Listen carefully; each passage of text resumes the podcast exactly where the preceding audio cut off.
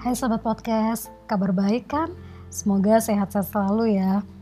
Hmm, hari ini uh, aku cuma pengen ngobrol dengan Al-Ghazali. Al-Ghazali itu permata hati nama lengkapnya sih Muhammad Gibran Al-Ghazali anaknya lagi tidur tapi aku pengen ngasih pesan buat dia dengerin ya Hai Al, lagi bubuk ya?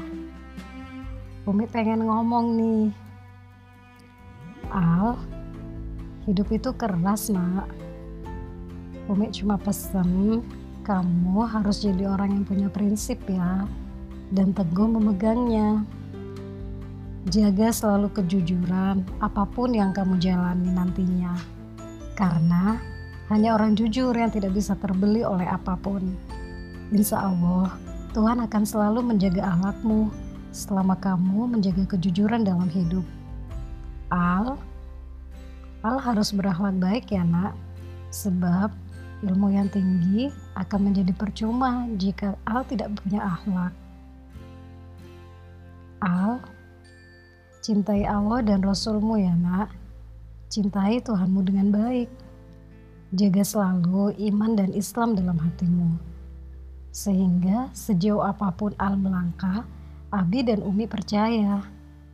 Jaga terus sholatmu, jangan pernah tinggalkan dengan alasan apa pun. Tuntut ilmu dengan baik dan benar, sehingga waktu Al terjun ke masyarakat, Al bisa menebar manfaat buat sesama.